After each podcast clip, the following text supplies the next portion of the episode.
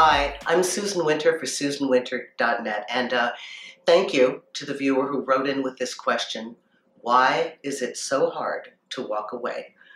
I've been all over this one because I went through this at a point in my life. And believe me, I had journals filled with writing about it. Yes, we see all the signs. We know it's an unworkable relationship. And no matter how we try to reconfigure it, no matter all of our skill and knowledge and our love and energy, it is not working and it's taking us down with it. Why is it so hard to walk away? One factor is that we've been destabilized. Oftentimes, we're in a situation or a series of situations have happened that have weakened us.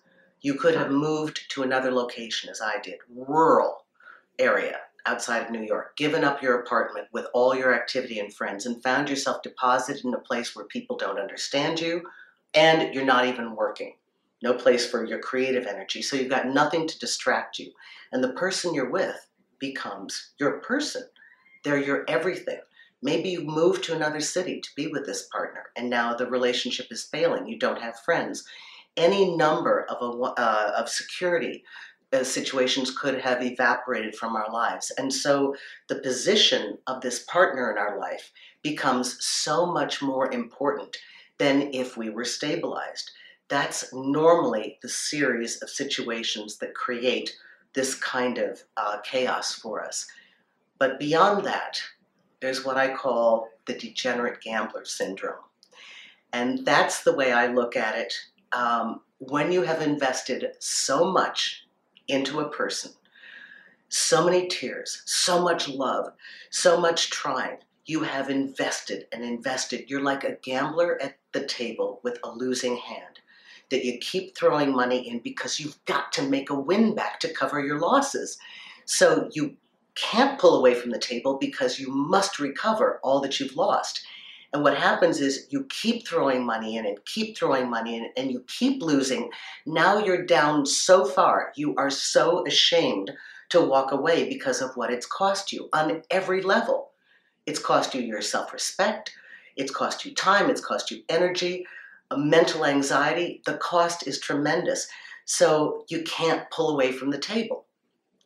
The understanding that has to happen is that you must admit defeat in order to secure the gain of your own well being and your life. The only move to make, and heartbreaking as it is, it didn't work. And you got to back away from that gaming table accept all that you threw in, all the time, energy, and emotional and mental capacity that you threw into this, and walk away for the only gain you can get, which is your self respect and a future that is not chaotic. I know it's hard. Every impulse makes you want to stay there. Just one more roll of the dice, and maybe I can make a win. You're not going to win.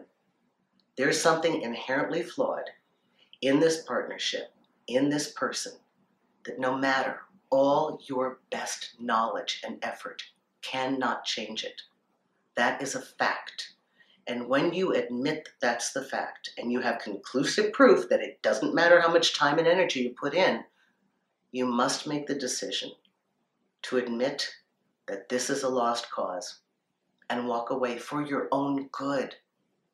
You think of the humiliation, that people have watched you do this, that you've watched yourself do this. And you think, how can I crawl out of this hole? And the only way is to crawl out. Dust it off.